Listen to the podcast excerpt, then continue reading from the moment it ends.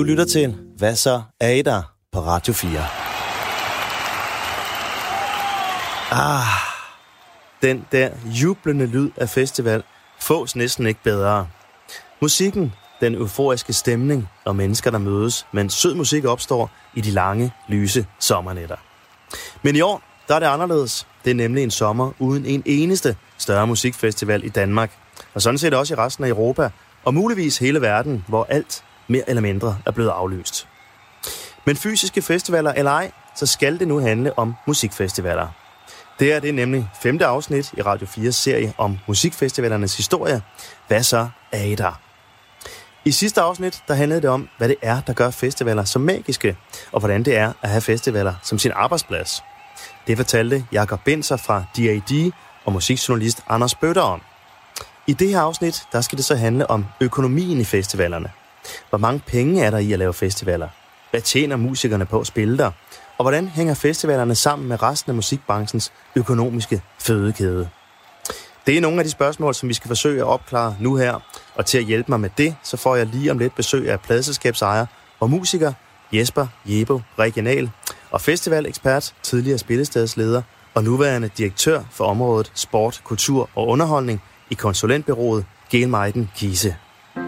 Inden besøget af de to herrer, så varmer vi lige op til emnet her med denne her sang af Barrett Strong. Mit navn er Mikkel Falk Møller. Velkommen til.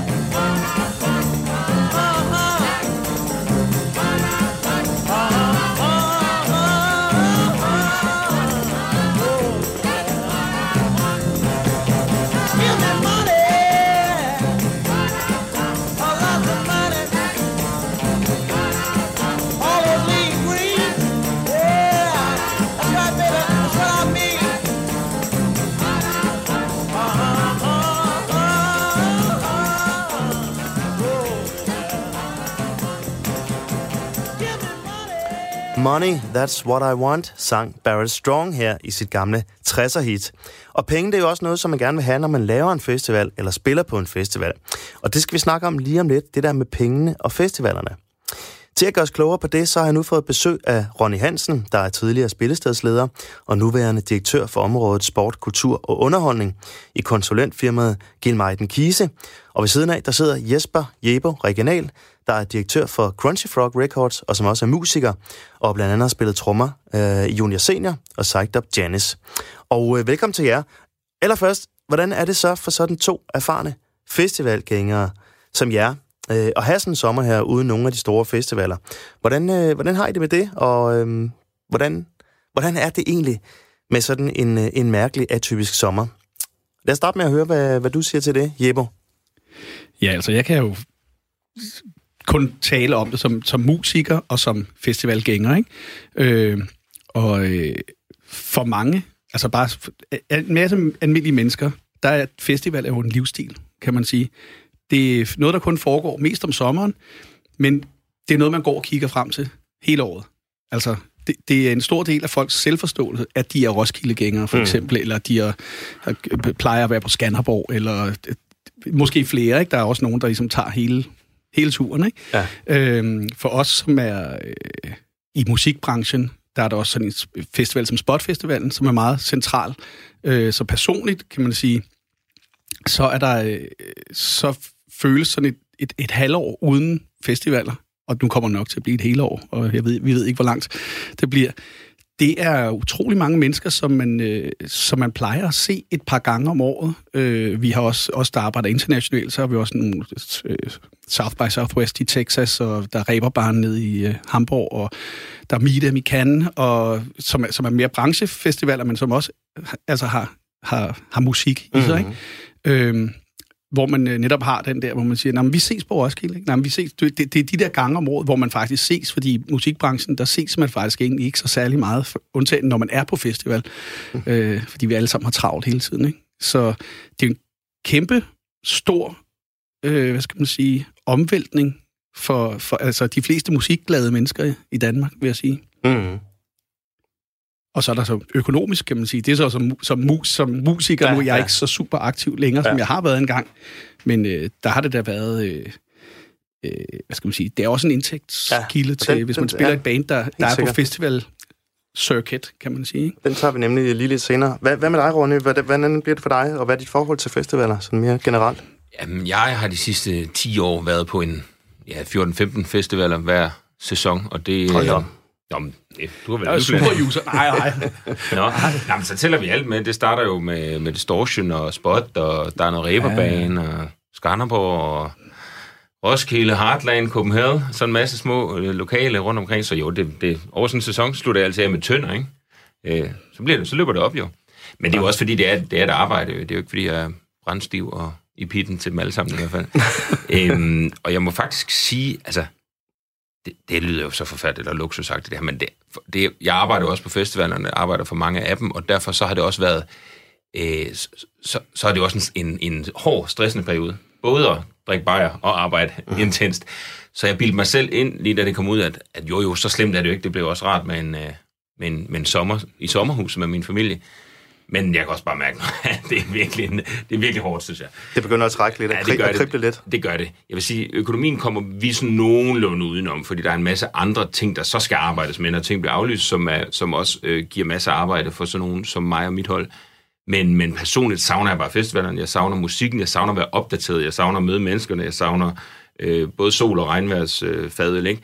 Og så synes jeg også bare, nu hvor man ser konsekvenserne, og det skal vi jo tale mere om, når man ser konsekvenserne af økonomien på økosystemet, så, så, bliver, så bliver smagen i munden også helt anderledes, synes jeg. Det, der, er, der er nogle konturer, som er, som er ærgerlige og kritiske. Mm-hmm. Mm.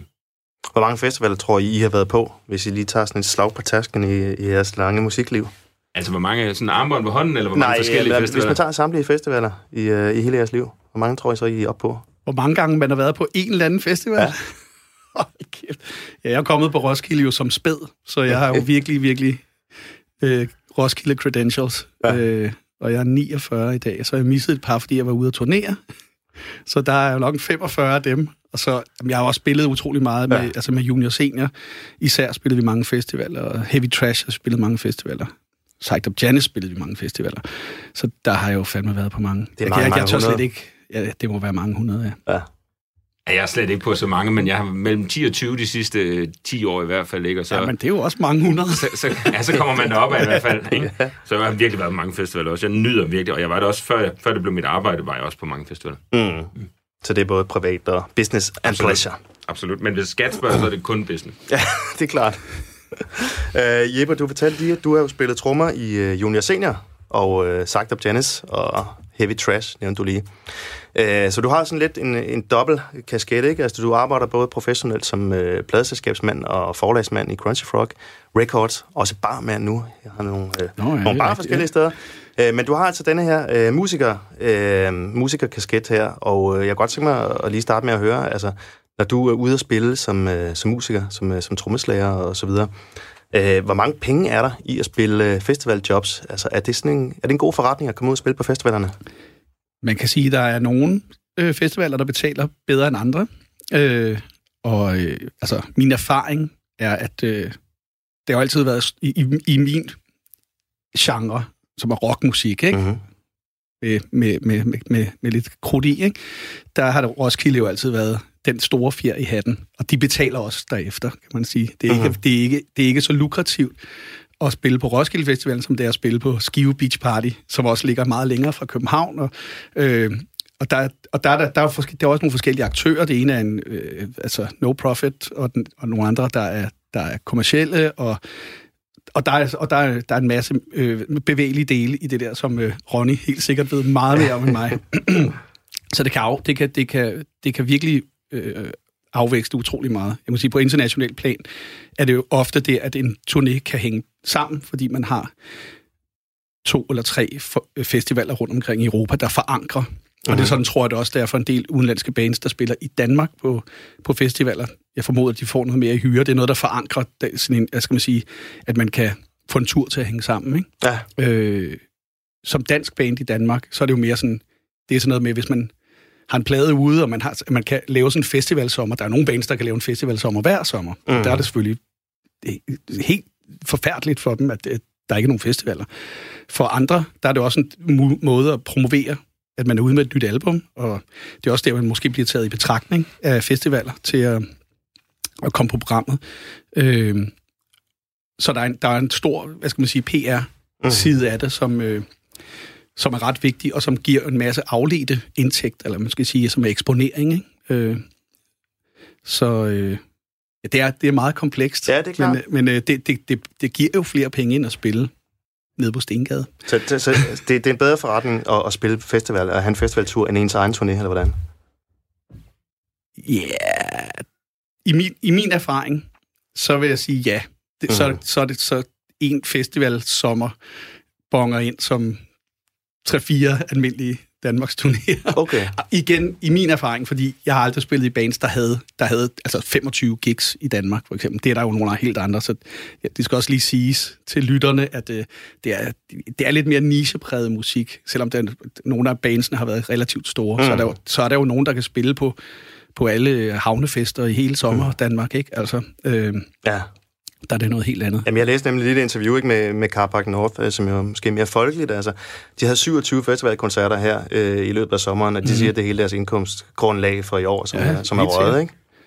Ja. Og så skal man faktisk huske, at der ligger en masse, altså ud over julefrokoster, så ligger der også rigtig mange sommerfester, som for nogle af de store bands, der er jo altså store virksomheder ja. i Danmark, øh, og det er altså dobbelt op på festival feed, ikke? så der mister man også nogle ret store, store penge. Mm-hmm. Ja, det har jeg hørt om. Det har du hørt om, men, men du har ikke prøvet det. men, men lad os lige prøve, fordi altså, i de gode gamle dage i, i 90'erne og 80'erne, der var det jo sådan lidt, at øh, historien er lidt, man gik ud og spillede festivaler, for også at skabe et nyt publikum, som så gik hjem og købte de fysiske eksemplarer på plader og CD'er og, og vinyler. Ikke? Men i dag, der er det jo, der er det jo tippet lidt om, der er det jo i koncertbranchen, at man hovedsageligt tjener pengene som, øh, som musiker. Ikke? Kan I prøve at forklare, hvad der er, der er sket de sidste 20 år i denne her øh, omvæltning i musikkens fødekæde, om man vil? Ja, det er i hvert fald rigtigt. Jeg ved ikke, om jeg kan forklare, hvad der er sket. Mm. Øh, sådan, om jeg har alle boldene, sådan, der, der burde være i luften, fordi at... Øh, men hvordan har du oplevet det, for eksempel, øh, Jeppe, og også dig, Ronny? Altså, jeg kan sige, at vi arbejder med mange på vores pladeselskab øh, og musikforlæb. Ret mange sådan upcoming bands. Øh, og der er det faktisk sådan, helt sikkert blevet sådan, at, at turnerende er mere målet end midlet til at sælge plader. Ikke? Altså plader, der er mange, der er mange øh, bookere, der ligesom punker os og siger, vi, vi har brug for en plade. vi har brug for en plade næste år, ikke? Fordi ellers så kan de ikke book shows. Ja. På, eller, eller det kan de måske godt, men det er ligesom, det er ligesom om, at uh, det der før var øh, hesten, der trak vognen, er blevet, det er blevet omvendt. Ikke? Mm-hmm. Øh, og hvorfor det, det er blevet sådan, det er jo nok, fordi der ikke simpelthen, der, der, der specielt var en krise i, i pladebranchen her for en 10 år siden, eller sådan noget, hvor, øh, hvor der ikke var nogen, pludselig ikke så var særlig mange penge. Der blev ligesom slået sådan et, et, et grundlag væk. Øh, og så kan man sige, det er så heldigvis med streaming og så videre kommet, kommet noget tilbage, og er gevaldig vækst igen. Øh, men der var, der var et langt stykke tid, hvor man kunne tjene penge på at sælge CD'er, og hvor det kunne give mening for et pladselskab at støtte, at nogen kom ud og turnerer. Øh, men så man kan også mærke hos... Øh, altså publikum har jo lyst til at betale 1000 kroner for en koncertbillet uh. i dag. Det, det er ikke sådan helt... Det, det, er jo ikke, det, er, det er der ikke nogen, der synes er vanvittigt længere. Det ville jo være fuldstændig sindssygt for 15 år siden eller sådan noget. Og det er ikke bare inflationen, vel? Det er bare sådan... Det er jo helt ja. voldsomt. Ja, det kan jeg huske. Altså, i 25 år siden, der kostede det lidt, lidt under 600 kroner at tage til Roskilde, ikke? Mm-hmm. Rolling Stones i parken kostede 300 kroner eller sådan noget, ikke? Så der er jo virkelig sket noget der.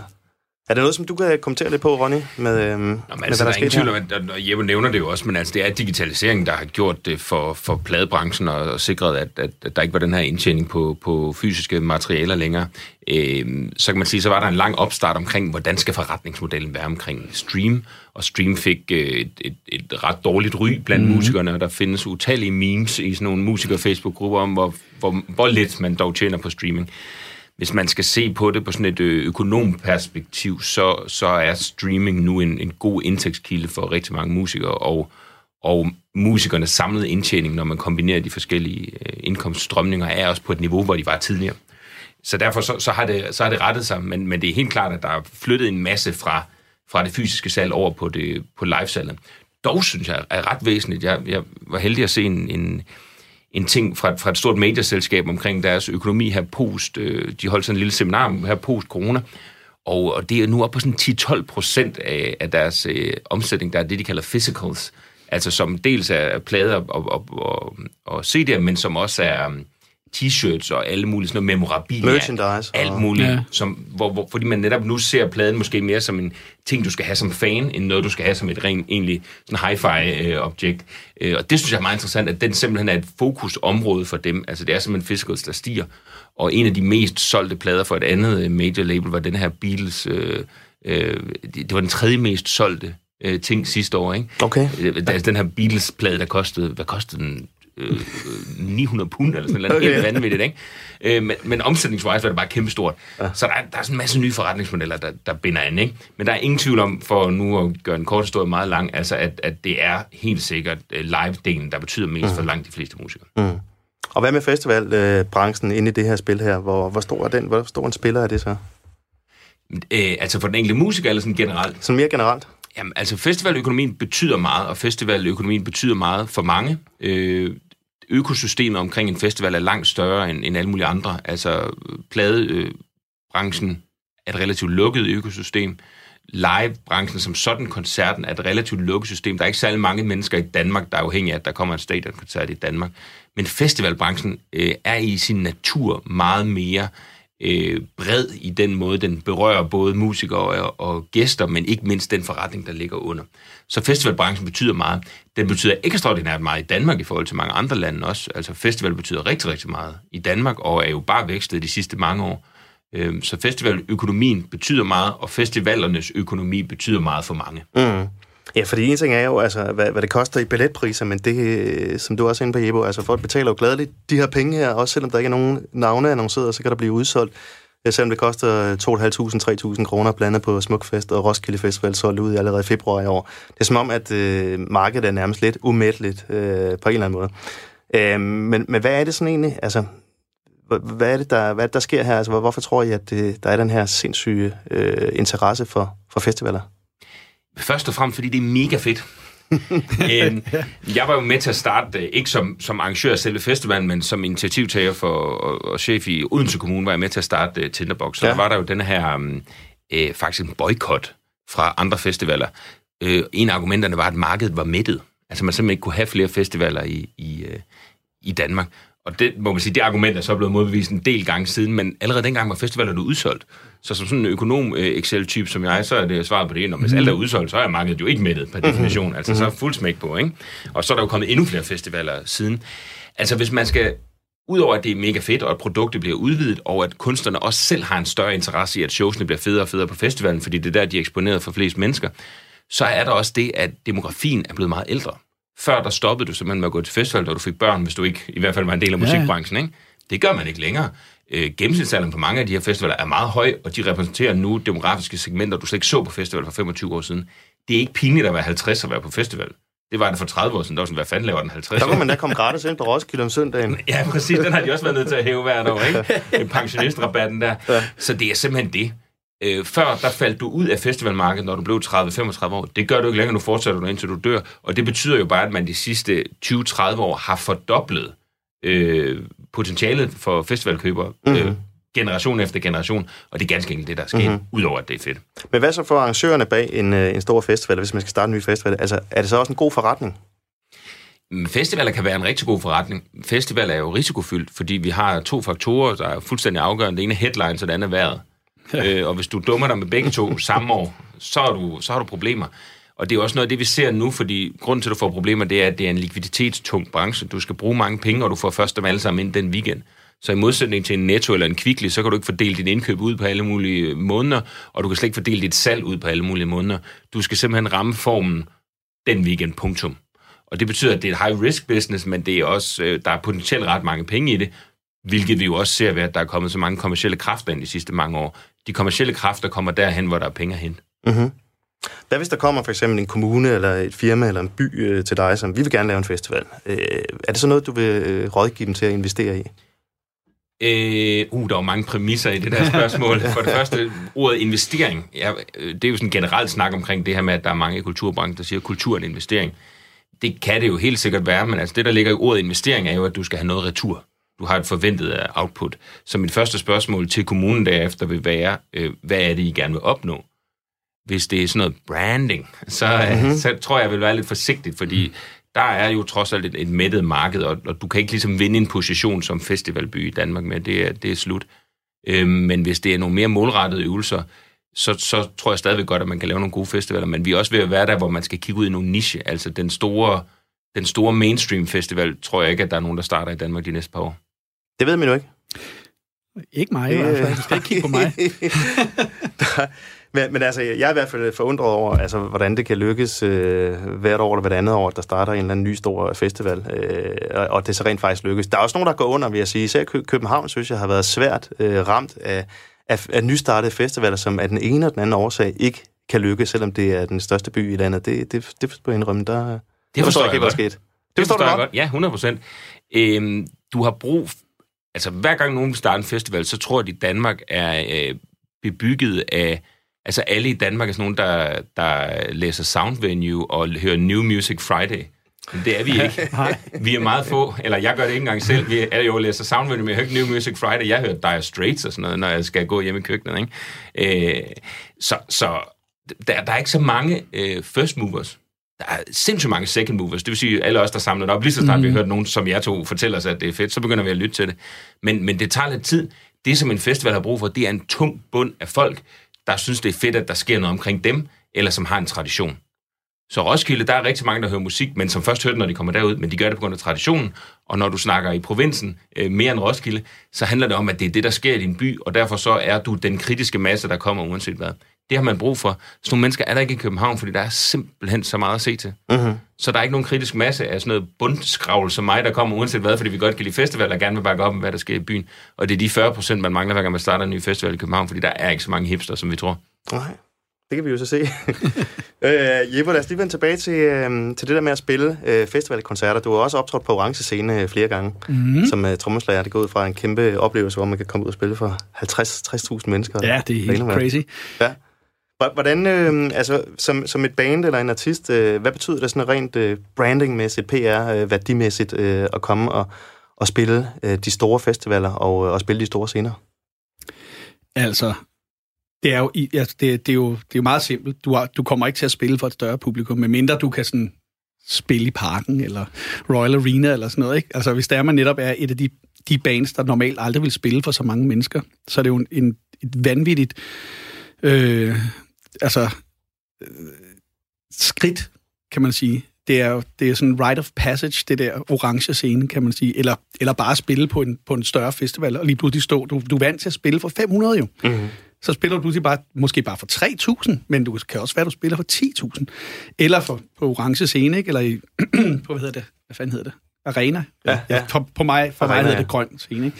Ja. Øh, også der er over 40, som, hedder som er, stadigvæk. Ja, ja. øhm, så man får muligheden for at opleve det der sus der, som man ikke gør på et almindeligt spillested. Kan man sige. Specielt øh, arena-scenen på, på Roskilde er faktisk ret meget vildere i forhold til, hvor meget du kan høre publikum, øh, end det er på orange scene. Orange scene, det er jo, det er jo kæmpestort og sådan noget, mm. ikke? Men, øh, og ikonisk, men, øh, men, men at høre det der suset på grøn, ikke? Det, ja. det, det, det er ret vildt. Ja. Øh, og så kan man sige, så er det jo, så er det jo netop det, at, at, at øh, for rockbands at spille på specielt Roskilde Festivalen, øh, er jo også det der, hvor man ligesom har fået et stamp of approval på mm. en eller anden måde. Øh, og noget, som du kan bruge, specielt hvis man, de fleste, vi arbejder med, øh, er engelsksproget og, og søger gerne ud, eller de vil i hvert fald gerne ud at turnere uden for Danmarks grænser og sådan noget. Og der er det igen også det der med, hvis du har spillet på Roskilde Festivalen, det er noget, som folk kender, øh, og noget, som, som på en eller anden måde giver dig bare credentials. Øh, det kan åbne dørene til andre ting også. Det kan være med til mm. det i hvert fald. Hvad med, altså en ting er med, med når du selv har spillet og siddet bag trommerne, men altså hvad, hvad som pladselskabsdirektør, altså hvad, hvad betyder det, hvad, hvad kan det give jer altså, sådan i øh, afledte effekter, altså hvis I sætter, får nogle navne på de store scener, på de store festivaler? Altså det, er jo, det, det giver utrolig meget i forhold til, at man pludselig kan få, der, der, der, der, der er ret mange medier, og mediebilledet er jo virkelig skrumpet ind de sidste, ja, 10 år, kan ja. man sige, men, men det, bliver, det, det er næsten eskaleret øh, inden for de sidste fem, vil jeg sige. Så alle, der, alle så, er sit eget lille medie, ikke? Ja, ja, hvor man tidligere måske kunne... Men man kan stadigvæk lave ret meget presse for et band, som normalt har svært ved at råbe, øh, råbe medierne op, fordi man er der, og de er der, og, de, og, og, og man kan sige, der, det, det er et sted, hvor der simpelthen bare er, hvor man også bare er tæt på, tæt på hinanden, ikke? og man kan få... Øh, få samlet nogle af de der ting op, som nogle af de der medier, som man gerne ville have haft, havde anmeldt pladen. Så kan man sige, at der, det var, der var utrolig meget i min branche, der, der er enormt meget af sådan noget, men man ved ikke, hvorfor en dråbe der er, der får, for, for bæret til at flyde over, vel? Og der ja. er sådan en, at man, nu spiller de på den her festival, eller den festival, eller det kan også være Northside eller et eller andet, at det er ligesom, det er det, der får bæret til at flyde over, så kan man, uh, fik man hul igennem til det medie. Øh, så det er også en, øh, det er igen en af de her mange løftestænger, som, øh, som vi kan bruge som pladeselskab, for at simpelthen få omtale. Ja. Og i sidste ende, for, for, for, for, for altså, sidste ende vil vi jo gerne sælge plader, kan man mm. sige. Men meget af vores arbejde går ud på sådan en meget bredt at lancere kunstnerne. Øh, også fordi vi tit signer folk på deres første plade. Øh, så er der utrolig meget modstand, man skal igennem for at få komme, komme igennem til, til du ved, ja. herrefru Dan, Danmark, hvis, det er det, hvis man ligefrem skal ud til herrefru Danmark. Det kan også bare det være herrefru Vesterbro, ikke? Ja, ja, ja. ja. Klart.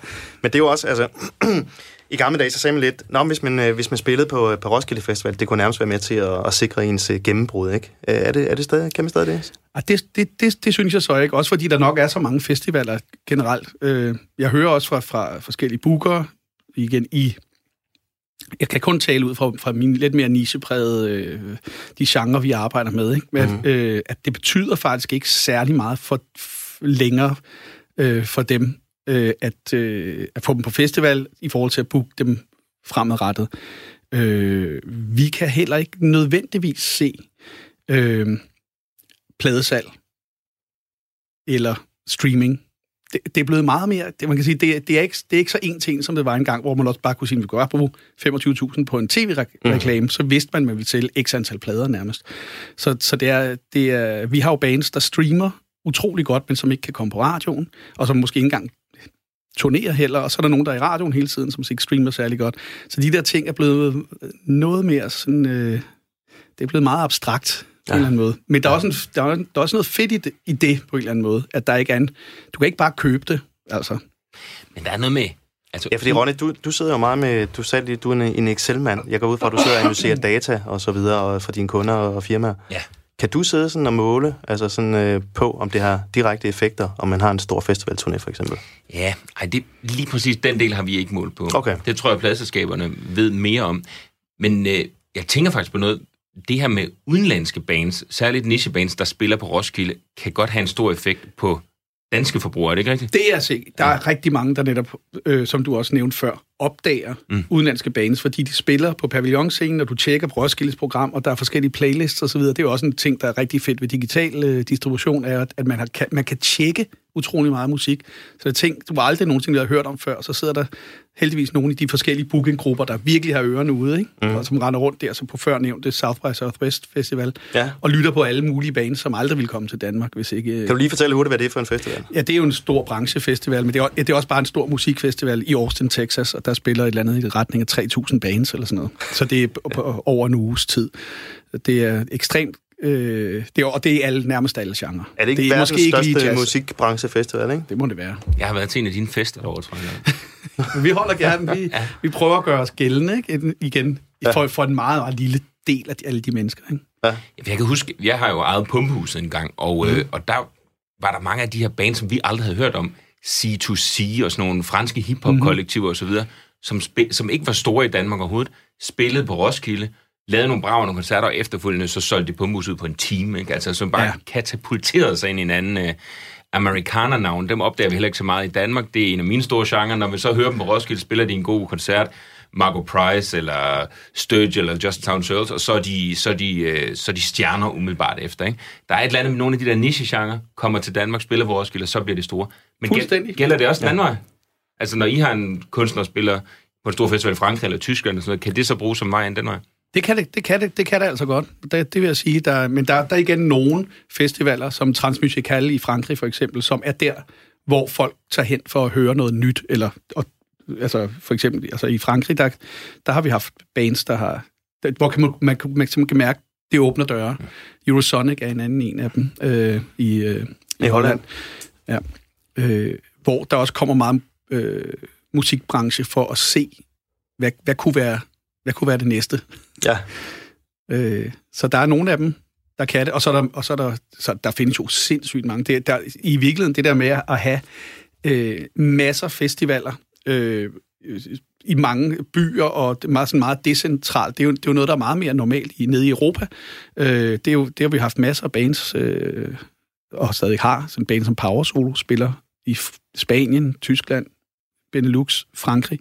Utrolig mange festivaler, som sådan mm, er øh, måske mellem 3.000 til 8.000 sådan en kapacitet festivaler, som bare, som det er bare en by, der har den her festival, men som igen er, altså, er, er, er en god, øh, en god payday i forhold til at spille en klubshow. Og, det, og de ligger så heldigvis nede i, nede, i, nede i Europa, der ligger de så hele året, kan Ja. man sige. Det er jo, det er kun her, at, Ja, det er det, jeg at det skal være om, om sommeren. Ikke? om de store udendørs sommerfestivaler, men altså, cirkuset, det fortsætter jo faktisk året rundt, ikke? Altså, det, Eurosonic, som du nævnte, det er kronikken i Holland, den er i, i januar, ikke? Translokationen er i december i Frankrig, ikke? Så, ja. så der er jo faktisk en festival, altså hver weekend øh, året rundt, som man kan tage, tage ud og spille på, og så videre.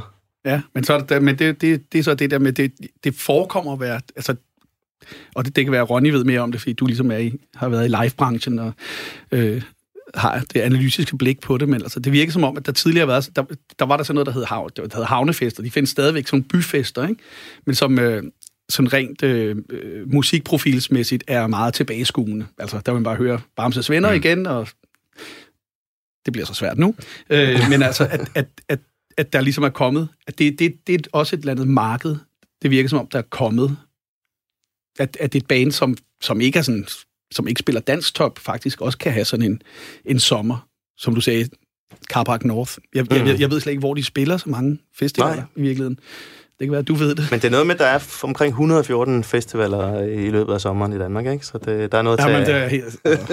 Altså, der er jo sket en generel professionalisering, og det betyder også, at hvis du står og har ambitioner i en by, og gerne vil have en god scene og en god lydmand og, og den slags, så, så kan du faktisk gøre det nu. Og impresario er ikke en øh, arrogant type med en cigar, som du skal have, være heldig, hvis du kan få lov til at tale med. Det er faktisk en agent, som gerne vil sælge dig koncerter. Og på den måde er der sket meget professionalisering, og det gør jo selvfølgelig, at det er blevet lidt nemmere at, at arrangere en festival også. Det er faktisk tilgængeligt. Der er lidt større konkurrence, så nogen, det har vi jo set nogle gange, når ting er gået ned, der er også nogle agenter, der er lidt mere risikovillige på deres banes vegne, som gør, at de giver nogen chancen til at prøve at, at booke lidt. Og det betyder jo, at, at, man fakt, at det faktisk ikke... Altså, det er ikke svært formelt set at arrangere en festival. Altså, det er ikke svært at lege en scene og booke nogle navn. Det er utrolig svært at få det til at fungere. Men, men der er mange, der prøver, ikke? Og det er derfor, man ser den her, at der faktisk er flere gigs, mange flere gigs, end der var for, for 10 år siden eller 15. Ja, Ja, og så, det, det, det er jo inter- interessant er en ting, som de fleste øh, lyttere sikkert ikke tænker på. Det er, du sagde, der er et meget større økosystem rundt om det, men det er også, altså for, nu ved jeg ikke, 10-15 år siden, 15 år siden måske, der ville det heller ikke være let at opdrive et ordentligt PA. Øh, i den størrelse, det skal være. Så der, der, der er jo blevet udbygget også en kæmpe, hvad skal man sige, leverandørled ja. af folk, der, der, har, der, har masse, der, der lige har en masse indgangstoiletter stående. Ikke indgangstoiletter, men hvad hedder det? Hvad hedder det? Portable, ikke? Ja, ja. Øh, forhåbentlig ikke indgangs. men øh, altså, hegn, øh, scener, PA-anlæg, ikke? Øh, og faktisk et en, en, ikke? Altså, jo, der er selvfølgelig mad. Man tænker altid på fadøl. Ja, ja, ja. Hvis der er fadøl nok, så kører det, ikke? Hvis der er fadøl nok, så kører det, blev pausesignalet her i Radio 4's fjerde afsnit af Musikfestivalernes historie. Inden jeg taler videre med de to gæster, Ronny Hansen og Jesper Jeppe Regional, så tager vi nemlig lige et musikalsk øjeblik med Junior Senior live fra Glastonbury Festival i 2003. Og grund til, at vi lige skal høre Junior Senior, det er fordi, at det er et af de bands, som Jeppe han spillede trommer i og rejste verden rundt sammen med på alverdens festivaler i første halvdel af nullerne. Junior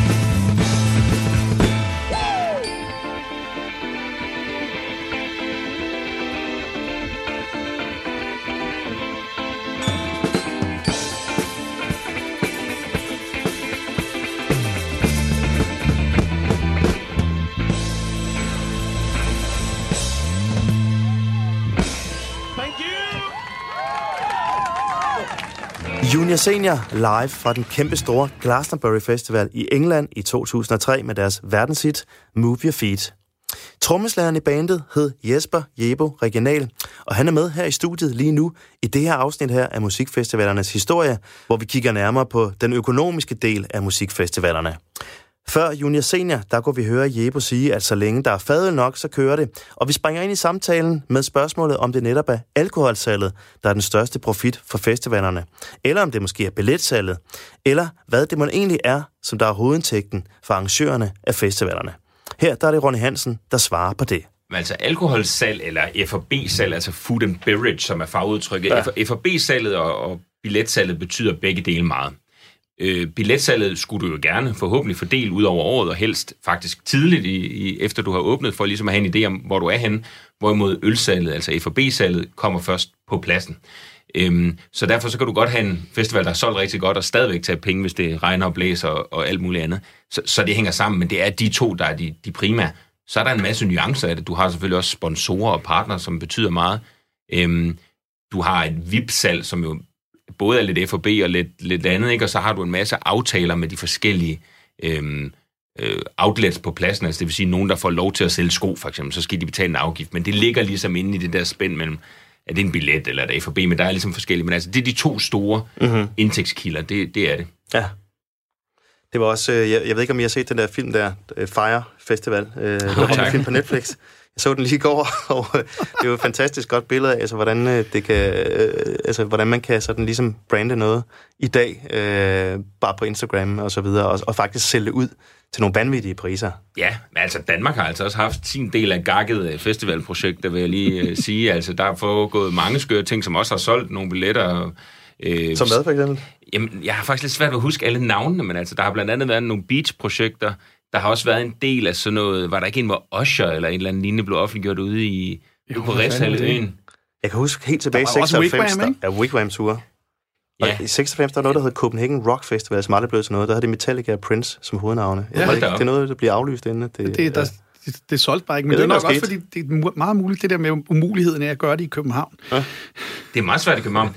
Der, men det er ikke mange år siden, der var noget ude på Reffen, som lukkede ned hurtigt. Der, der er mange sådan fantastiske... Ja, vi har haft der en, der hedder Haven Festival, ikke? I, i to år, som faktisk var meget fed festival, ja, den, altså det, ja, den, nu skal jeg lige disclaimer, at den var jeg selv lidt involveret i. Ikke økonomisk, men, men som, øh, som rådgiver. Men den synes jeg dog øh, var på et helt andet niveau. Altså, den var faktisk professionelt afviklet. Det var jo også nogle af de folk, der blandt andet stod bag Tinderbox og Northside, der var involveret på produktion, så den, den var dog et andet niveau og havde intet med fantasteri at gøre. Men, men nej, det er da rigtigt, den, den lukkede de ned. Øh, det er jo med de her fantastiske, ligesom mm. Fire Festival, ikke? Mm-hmm. Altså, som virkelig bare er fuld gak. Dem, dem har der også været, øh, været sin del af gennem, gennem tiden. Jeg, har, jeg synes, vi har nogen, som godt kunne, kunne være lidt deroppe af. Ja. Okay, øh, altså med det her med corona-nedlukningen af alle festivaler, altså hvad betyder det sådan på, øh, hvis man tager sådan det store blik på, hvad betyder det for hele branchen øh, at have sådan en sæson her, som er lukket fuldstændig ned? Vi ved jo ikke endnu, hvad det 100% kommer til at betyde. Det ved vi ikke. Det kan man spore om. Øhm, men det kan have både nogle... Det, kan have, det har en masse negative konsekvenser. Det har en masse negative konsekvenser, at der er nogen, der er meget usikre. To ting, som jeg synes, øh, vi først finder ud af fremover, det er jo, hvilke festivaler, der overlever, og hvilke der ikke overlever. Øhm, og så er det, hvilke af de store mastodonter, der er i markedet, der bliver svækket og ikke svækket. Øhm, der har været en tendens til, at, at både festivalmarkedet, men især øh, live-markedet generelt, altså det her med booking og koncerter, har været domineret af nogle meget store spillere. Det er typisk Live Nation og AG. Begge de to gigantspillere er jo ret meget knæ lige nu, i hvert fald hvis man måler på sådan noget som aktiekurser og andet. Og det er jo ubelejligt for, for, for selskaberne, og særligt i Danmark, hvor de folk, der repræsenterer de selskaber, er sådan nogle rare mennesker, at man har sådan lidt svært ved at tage det der mm. øh, onde blik på, som, som man normalt har ved de her konglomerater. Det er ikke tilfældet lige med Live Nation i Danmark i hvert fald. Øhm, men, men det vil have nogle effekter. Og det, man kan håbe på, det kan jo have, det er, at man får lidt flere af, af de lidt mindre får lov til at komme lidt frem, og der kan komme lidt ud over den her dominerende, marked, dominerende markedsposition. Det kan være ret positivt, vil jeg sige. Det, mm-hmm. det håber jeg personligt på, at, at outcome. Øh, det jeg så ikke håber, det er, at alle de øh, små, de når går konkurs inden. Mm-hmm. Så, så det er ligesom den vægtning, vi er ude i her. Ikke? Hvor, hvor, meget kan, hvor meget kan markedet tåle, hvor mange står tilbage efterfølgende. Og det, der er med festivalmarkedet nu, når det er det, vi taler om specifikt, det er, at den virksomhedskonstruktion, der ligger bag festivalerne i Danmark eksempelvis, er så forskellig, at du ikke kan sige noget generelt om dem. Adgangen til likviditet, øh, deres egenkapital, som de skal tære på, om det er en fondskonstruktion, en forening eller et aktieselskab, om det er et, om det er et gearet aktieselskab, det vil sige, at de har lånt mange af pengene til at få det til at køre, eller om det er et aktieselskab, der, der er velkonsolideret det, det udgør en kæmpe forskel. Og der er alle de store festivaler faktisk forskellige. Hvilke nogen er så mest i fare ved at gå ned på det her? Jamen, det, det har jeg ikke indsigt i de enkelte festivaler nok til at kunne sige, at dem, jeg har, vil jeg, vil jeg ikke sige det, men man kan sige, mm. generelt så er der jo uh, Tinderbox Northside, som er lidt uh, det samme, så, altså samme ejer. Så er der Heartland Copenhagen, som har de samme ejer, og så er der Roskilde og Skanderborg, som er to individuelle. Og det kom jo frem i medierne for nyligt, at Skanderborg faktisk var lidt presset. Det var, tror jeg var en overraskelse for mange, fordi det virkelig går så godt. Men de er faktisk lidt likvide presset, har været ude og låne lidt penge af, af kommunen, og øh, de er måske lidt, øh, står måske lidt med en ellers, altså konsekvenserne af en ellers klog strategi, som var at eje jorden selv, og har blandt andet opkøbt en masse jord, mm. og har nogle udgifter, som ikke er direkte relateret til deres festival, som godt kan, eller som er direkte relateret, men måske i andet led, som måske presser med en lille smule, og så har de jo et utroligt højt serviceniveau til deres gæster. Altså, det er jo en luksusfestival. Det koster knaster, ikke? Mm. Men de var ikke så vel konsolideret, som markedet måske troede. Så er der Roskilde Festival, som jo efter den, den uheldige dødsulykke, eller uheldig, det er sådan Det er 20 år siden. Ja, ja men det er også ja. bare sådan en forfærdelig uheldig, altså virkelig tragisk ja. dødsulykke. Øh, lavede en erklæret strategi, der hed, at de skulle være i stand til, i den her konstruktion, de har mellem fond og forening, at, at fonden skulle kunne understøtte foreningen, hvis den en dag skulle gå konkurs og skulle starte fuldstændig forfra. De vil simpelthen konsolidere på en façon, der gjorde, at de ville kunne klare sig. Mm. Og det betyder, at kerneforretningen, festivalen, ikke er i fare og aldrig har været det. Men derimod har de jo en stor forretning, som er kommersiel, som handler om at lave øh, ydelser, koncerter, hjælpe til, når der er store events rundt omkring i Danmark, og den er selvfølgelig presset også. Mm. De kommer til at mangle en masse penge, fordi de ikke sælger bare. Og hvad med alle de her underleverandører, dem som også lever af festivaler, men som måske ikke lige er en del af det? Ja, og det igen, det er svært at sige præcis, hvad der kommer til at ske, for der er nogle af dem, der kan få helt almindelige virksomhedskompensationer, nok skal klare sig. Øhm, det er klart, de vil selvfølgelig også gerne fortælle, at de har det hårdt, og det har de selvfølgelig også, men de er underlagt de samme pakker som alle mulige andre underleverandører i alle mulige andre brancher. Og så er der her, hvor vi kommer ind i der, hvor der er noget, der er jo nogle af de her virksomheder, selvom de omsætter for mange, mange millioner, så har de to ansatte, fordi de bruger freelancer hele vejen igennem, fordi de bruger nogle mennesker, som er struggling musicians, som samtidig er stagehands, som samtidig er konferencier. Mm. Og det er der, hvor det begynder at blive noget rigtig skidt, ikke? Og så er der dem, hvor du de underleverandører, der specifikt tjener penge i meget kort tidsperiode. Hvis du for eksempel tjener hele din årsindtægt på tre måneder, hvor du arbejder i døgndrift, så har du lige så mange timer som nogen, der arbejder hele året, men du kan ikke få den samme, øh, du kan ikke få den samme kompensation, fordi din kompensation bliver vurderet på, hvor meget du tjener på et år. Mm. Så det vil sige, så dividerer de din årsindtægt ud på tre, og så har du faktisk kun det, du skulle have tjent på et helt år. Øh, det blev lidt kringligt formuleret, men du får ikke de penge ind på tre Klar. måneder, som du, skulle, som du skulle have tjent til at finansiere resten af året. Og det er i de specifikke situationer, at vi har et kæmpe problem. Ja. Og der må man så se, hvad, om der kommer noget kompensation der også, så alle får, får reddet sig i land. Jo, men kompensation kan jo komme mange steder fra. Mm. Og der er jo en stor solidaritet nu i branchen, og der er mange organisationer i branchen, der, har, der er relativt velkonsolideret. Så, så, så en ting er, at der, er noget, at der skal ske noget fra, fra statens side, måske, men der er jo mange måder at hjælpe de her folk på. Mm. Lad os lige slutte af med at kigge lidt, øh, også lidt mere ud i, øh, i fremtiden, end kun lige med, med corona her. Uh, har I nogle gode bud på, hvad, hvordan festivalerne kommer til at, at se ud i, i fremtiden? Der er nichefestivaler er blevet meget populært at man brander sig til et særligt segment og så videre. Det kan både være inden for musik, men også øh, alderssegment, eller food, eller talk, som Heartland gør sig i. Har I nogle bud på det, hvad, hvad, der, hvad vi kan forvente af, af festivaler i fremtiden? Må jeg stille et spørgsmål til Jeppe om det? må du gerne. Det må du gerne. Ja. Jeg kunne godt tænke mig at vide, om du tror, at artisthonorarerne til næste år bliver større eller mindre som følge af corona? Hold da op. Altså, jeg kender vi... kun den eneste festival, som mit band, The Tremolo, virkelig har booket til. Var God Island. Nu taler vi, nu er vi nede i ja, det er festival. festival. vi er nede i nischen. Der ja, det er forventer jeg, at, at, at out, vi bare sagt, skal vi bare gøre det samme næste år, så det bliver det samme. Mm. Men øh, ja, det ved, ved du hvad, det, det, kan jeg, det, kan jeg, det har jeg ikke nogen det vil jo betyde meget for festivalernes økonomi. Skal artisterne tjene dobbelt så meget, mm-hmm. fordi de mangler pengene, eller er de alle sammen så desperate, at de går billigere i markedet? Det bliver virkelig spændende. Men alle har jo et hul altså på et års øh, tabt økonomi, så hvem skal betale det dobbelte honorar, hvis det skulle være, ikke? Mm. Skal det være publikum, som skal... Det er meget spændende. Ja. Jeg tror også, det har meget, været komplekst i forhold til, at nogle af festivalerne, tror jeg også har haft mulighed for at få kompensation for de udgifter, de normalt ville have. Så det vil sige, at der har også været nogle af leverandørerne, der har fået så skulle de genforhandle det, eller et eller andet. Men så, så der er, det er, når, når regnet på præsten, så drøvede det også på, på mm. dejen. Så, mm. så jeg tror langt hen ad vejen, at der, der er nogle af de ting, som, øh, som øh, nogle af de her hjælpepakker, som er kommet ind, øh, på en eller anden måde nivellere det en lille smule. Men det er selvfølgelig klart, det er netop det der med likviditeten og så videre, at der, der er nogen, der vil falde fra. Så der vil, der vil formodentlig være færre festivaler. Det vil jeg tro. Men det kan jo igen være, så pibler der nogle nye op, ikke? Altså, mm-hmm. der, er ny, der er nye muligheder. Og hvordan det kommer til at se ud igen, der, ja. der, der, der, der tænker jeg, der, der vil jeg udenbart sige, jeg vil, jeg vil gætte på, at det, at det bliver ved med at blive, i hvert fald et stykke tid, mere og mere spraglet. Og igen, så er der nogen, der kun gør det i et år, ikke? fordi de har glemt toiletpapiret, og så har jeg en dårlig ja. oplevelse af det. Ikke? Mm. Øhm. Ja, man skal huske, der er forskellige sigter her. Ikke? Der er kort, mellemlangt og langt. På kort sigt der er der en masse, der har det rigtig hårdt. Og det vil jeg overhovedet ikke forklare, mm. og der er mange af dem, der er mine gode venner. Vi har selv haft en stor indtægtsnedgang øh, lige på festivaldelen, mm-hmm. så der er en, selvfølgelig, det er jeg helt med på.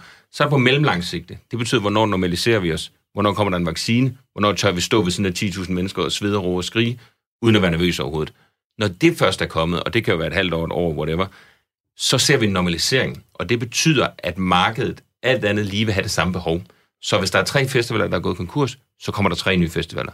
Hvis der er et lydteknikfirma, der er gået konkurs, så kommer der et ja. nyt lydteknikfirma. Altså det overordnede, grundlæggende behov ændrer sig ikke. Så det er ikke en ny normaltilstand, vi er i. Og det betyder også, at man, man skal ikke være man skal måske ikke være helt så dommedagsagtigt med omkring, at der er et kæmpe økosystem, der forsvinder.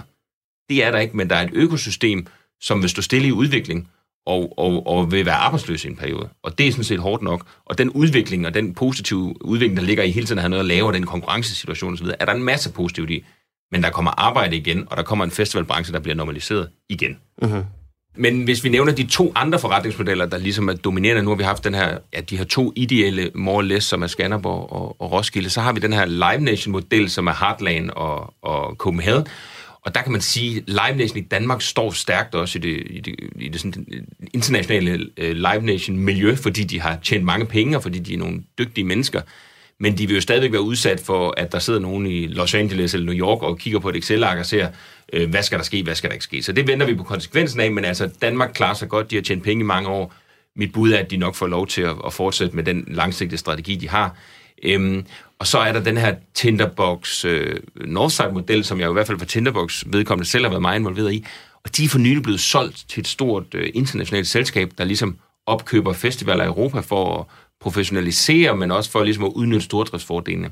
Det er et, et selskab, som, som ligesom Live Nation jo er, er tilgængelig på et sådan, øh, mere internationalt likviditetsmarked, og ligesom er givet og fundet alt muligt. Live er et aktieselskab, der bliver traded i, i LA, og, og Tinderbox er en sådan kapitalfonds udspring. Og øh, der er man jo altid afhængig af, hvor dybe lommer ens ejer har, og hvor villige de er til at låne nye penge til at rekapitalisere oven på det her. Og det vil der selvfølgelig være en, en, en vis spænding omkring. Tinderbox og Northside har begge to vist så gode øh, takter, altså de har begge to vist, at de kan tjene penge, så derfor så er det også nogle af de sidste, man, man kigger på, men det er en helt anden ting, altså de skal ud og refinansiere nogle, nogle midler, øh, eller ud og refinansiere nogle, nogle aktiver, så mm-hmm. det, det, det, det bliver noget andet. Og der har vi de der fire forskellige modeller, og de kommer til at klare sig på fire forskellige fasonger, forhåbentlig, og vil jeg tro, alle sammen godt. Okay. Jeg vil, jeg vil til gengæld gætte på en ting. Jeg vil gerne ja. gætte på, at dem, der tager på festival næste år, de har 50 procent flere penge med. Det tror du? Fordi man har det gået og sparet? Det kan fornemme ja. bare sådan næste gang, når man, når man må igen, så bliver der slået til søren, det tror jeg. Ja. Altså personligt det, kommer jeg til at gå fuldstændig amok. ja, det er det. Jeg kan mærke det, fordi jeg kan mærke det på mig selv. ja, altså, det, det, skal, altså, det skal ikke være en af dem der, hvor man sådan holder igen. Så man, vi rydder kalenderen. Og, altså. Det kan være, at regeringen skulle lave sådan noget med at fryse, hvad hedder det, i stedet for med at få frosset feriepengene ind, så få frosset festivalpenge ind til at gå Nå, jamen, næste altså, år. Det har faktisk noget, vi har undersøgt meget på, både vi og alle mulige andre. Og, og det er sådan, at folk sparer ikke pengene op for at bruge dem. Det gør de ikke. De har brugt penge på alt muligt andet. Mm. Så byggemarkedet og sådan nogle ting har haft uh, crazy times, ikke? Men der ligger noget i det der med, at man i hvert fald ikke har billetudskrivningen næste år. Altså, den har du ja. afskrevet. Så din Roskilde-billet, alt det der, det har du sgu købt. Og det betyder, at jeg tror, at der er en fornemmelse af, at man i hvert fald har 2500 kroner ekstra næste år. Og dem skal de nok få brændt af. Det er helt sikkert. Det er helt sikkert. Mm-hmm. Lad os, uh, lad os sige, det var det sidste år, og så lad os glæde, glæde os til en festivalsommer næste år. Helt vildt glæder mig. Ja. Og tusind tak, fordi I kom og havde tid til at komme og, og snakke her. Det var en fornøjelse. Det var det. Det var også en fornøjelse. Ja. Det her, det blev de sidste ord i fjerde afsnit af radioserien om musikfestivalernes historie. Hvad så, Ada? Serien her, den er produceret af Homeland for Radio 4, og jeg hedder Mikkel Falk Møller. Lyt endelig med i næste afsnit, hvor jeg får besøg af to gæster, der har været på to af verdens mest ikoniske og mytologiske festivaler nogensinde, nemlig Woodstock Festivalen i USA i 1969 og Burning Man, også i USA, for to år siden. Inden vi lukker helt ned for nu, så kan vi lige nå en lille snas af Psyched Up Janice live med I Died in My Teens, hvor en af dagens gæster, nemlig Jesper Jeppe Regional, spiller trupper.